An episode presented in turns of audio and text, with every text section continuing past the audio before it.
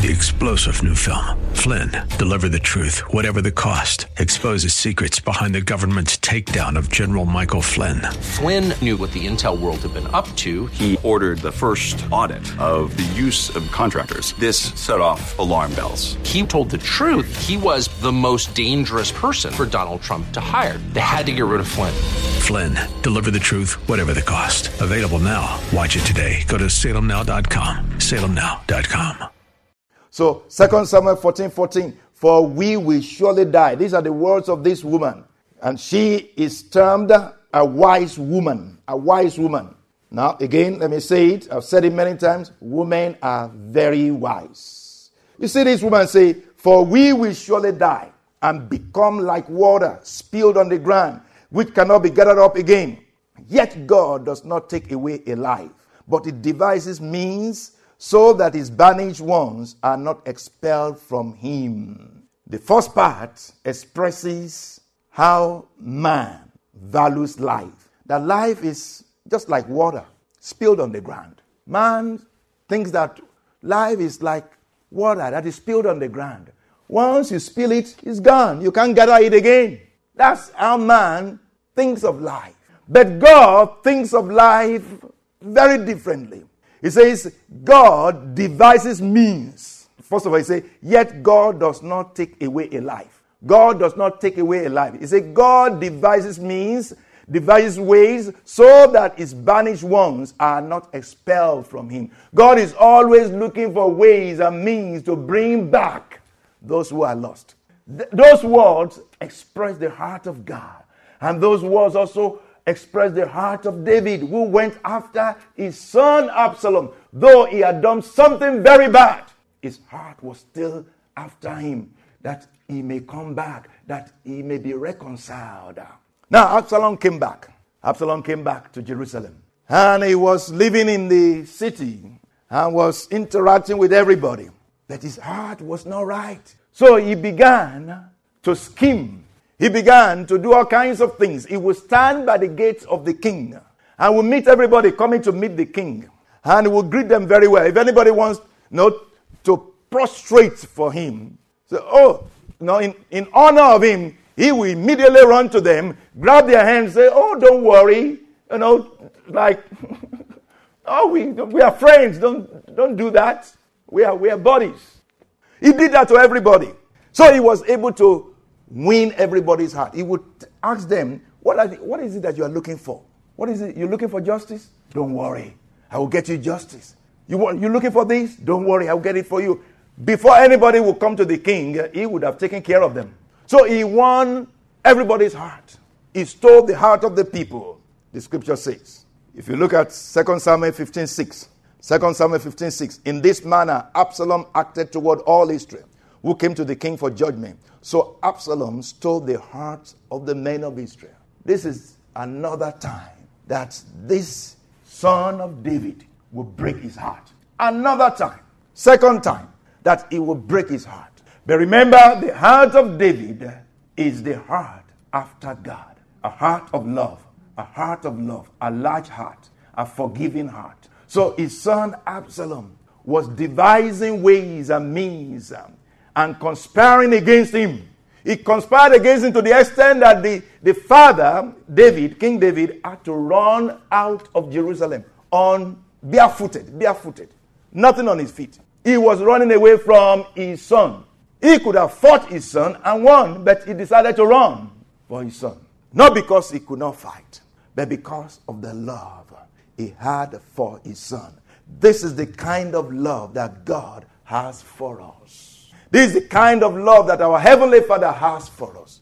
That even though we don't love Him, He loves us. The scripture says, while we were yet sinners, while we were His enemies, He reconciled us to Himself. Even though He saw the wickedness in our heart, He still went after us to bring us close to Himself. If we see wickedness in anybody's heart, if we see that they don't love us, we run away from them. That's what we do. But may the Lord give us a large heart of love that will love people anyway because the love of God will shield you, will protect you in the name of Jesus. Amen. So we see in 2 Samuel 18:5. Now let's let's see more of the heart of David for his son. This, this is the heart of God for us, the heart of our Father for us, the heart of David for his son. 2 Samuel 18:5. Now the king had commanded Joab and Abishai and Ittai, saying, Deal gently for my sake with the young man Absalom. And all the people heard when the king gave all the captains orders concerning Absalom. Deal gently with him. Don't kill him. Deal gently. How on earth will any father do that? Their son has lifted his hands against them twice. You don't see an earthly father do that. But David was one of a kind. He had the love of God. May the Lord give us such a love in the name of Jesus. Our Father's love. My Father's love. So in 2 Samuel 18:32, we see even after Joab, the same Joab, the same Joab that helped to bring Absalom back was the one that killed him. The same Joab that helped to bring, you would think that Joab loved Absalom. No, it was for selfish purpose. Sometimes we, we, we say we love somebody, there's a selfish end to it. Mm-hmm. Sometimes we see people loving us, there's a selfish end to it. God's love is without such. Amen. Did you hear that? The love of God has no strings attached, no conditions attached. Unconditional love. Joab helped bring Absalom back to Jerusalem. He was the same one that killed him. And when David heard about it, what did he say? In 2 Samuel 18:32, then the king was deeply moved, moved for his son, and went up to the chamber over the gate and wept. And as he went, he said thus, O my son Absalom, my son, my son Absalom, if only I died in your place. Oh, Absalom, my son, my son. Oh, wow. Only the love of God can do that. What a large heart. A son that wanted to kill you. A son that, you know, has caused griefs, many griefs to you. And you still love him that much. It's only the love of God that can do such a thing, that can make you do such a thing. May the Lord give us such an overwhelming love of His in our lives in the name of Jesus, that we experience such love and are able to express such love. But let me just say this of David. You know, when David committed adultery and um, the child of adultery was born, what did Prophet Nathan say to David? He confronted David, and David confessed and you know, and repented. And the Lord said to David, The son, this son of yours will die. And the Lord struck the child that Uriah's wife brought to David, and it became healed. David pleaded with the Lord. David pleading with the Lord. Not just pleading, not just praying, fasting for one day, for two days, for three days, for four days, for five days, for seven days. How many fathers do that? How many fathers do that? How many fathers will wake up in the middle of the night to take care of a child. Mothers would do that. Why? Because of the natural connection. But David, because his heart was after the heart of God, because he possessed the heart of God, he was able to have a strong emotion, a strong feeling, a strong love for his son. The scripture does not even talk about Bathsheba, how she felt, what she was doing. Whether she felt so badly. No, the scripture talked about David, how he prayed, how he fasted, wanting his son to live. That's a strong feeling. Amen. Genesis 22, from verse 1. Now it came to pass after these things that God tested Abraham and said to him, Abraham. And he said, Here I am. Then he said, Take now your son, your only son, Isaac, whom you love, and go to the land of Moriah and offer him Offer him there as a burnt offering on one of the mountains of which I shall tell you.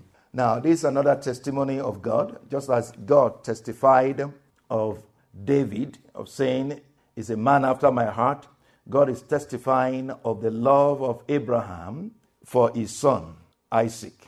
God says, Take your son, your only son, Isaac, whom you love. If God says that, that means what? Abraham loved Isaac so very much. Nothing would take Isaac from him. Nothing. He would die for Isaac. Now God is asking Abraham, go and offer your love, the love of your heart, to me. That was a big test. And Abraham offered his love to his heavenly father. And God was not just pleased with that, God was excited about that. And as a result of that obedience, God blessed him. What kind of love do you have? What is it that you love so much that would take the place of God's love? As it is in the world, so it is even today. The house of God is vacant. Jesus would say to, would say to Peter, Do you love me more than this? Do you love me more than this? Do you really love me? Do you love me more than your fishing? Do you love me more than the fish? Do you love me more than money? Do you love me more than work? Do you love me more than your wife? Do you love me more than your husband? Do you love me more than money? Do you love me more than these things? Because uh, if we do not love Him more than those things, those things become idols, become gods. My Father's love. May we experience our Father's love in a new way so that we'll be able to express His love to others. In the name of Jesus. Lord, we ask, we pray that you would turn the heart of fathers to their children and turn the heart of children to their fathers. Though Abraham may not know us, Isaac may not know us, we are your children. And what manner of love you have lavished on us that we are called your children, that we are called your sons and your daughters. May we resemble you, may we be like you in works. May we be like you in character. May we be like you in giving. May we be like you in caring. May we be like you in everything. In holiness, you said we should be like you. We want to be like you. We are the clay in your hands. Make us like yourself. Make us to resemble you in the name of Jesus. Lord, may we experience, oh Lord, your environment around us. May we experience your presence around us that we take after you. That as we behold you, we will behave like you in the name of Jesus. Help us, Lord, in Jesus' name. Three star general Michael J. Flynn, head of the Pentagon Intelligence Agency, knew all the government's dirty secrets. He was one of the most respected generals in the military. Flynn knew what the intel world had been up to. He understood its funding. He ordered the first audit of the use of contractors. This set off alarm bells. The explosive new documentary, Flynn, Deliver the Truth, Whatever the Cost, uncovers the facts behind this scandal. Flynn told the truth. He was the most dangerous person for Donald Trump to hire. I find out the worst enemy that I'm going to face in my life is right here in America. They took my assessment and they wanted me to change it. And I was like, I'm not changing it. They had to get rid of Flynn. With in depth interviews, archival footage, and never before seen personal records of the man behind the headlines. I just felt like I was drowning. Flynn, deliver the truth, whatever the cost. Available now. Watch it today. Go to salemnow.com. Salemnow.com.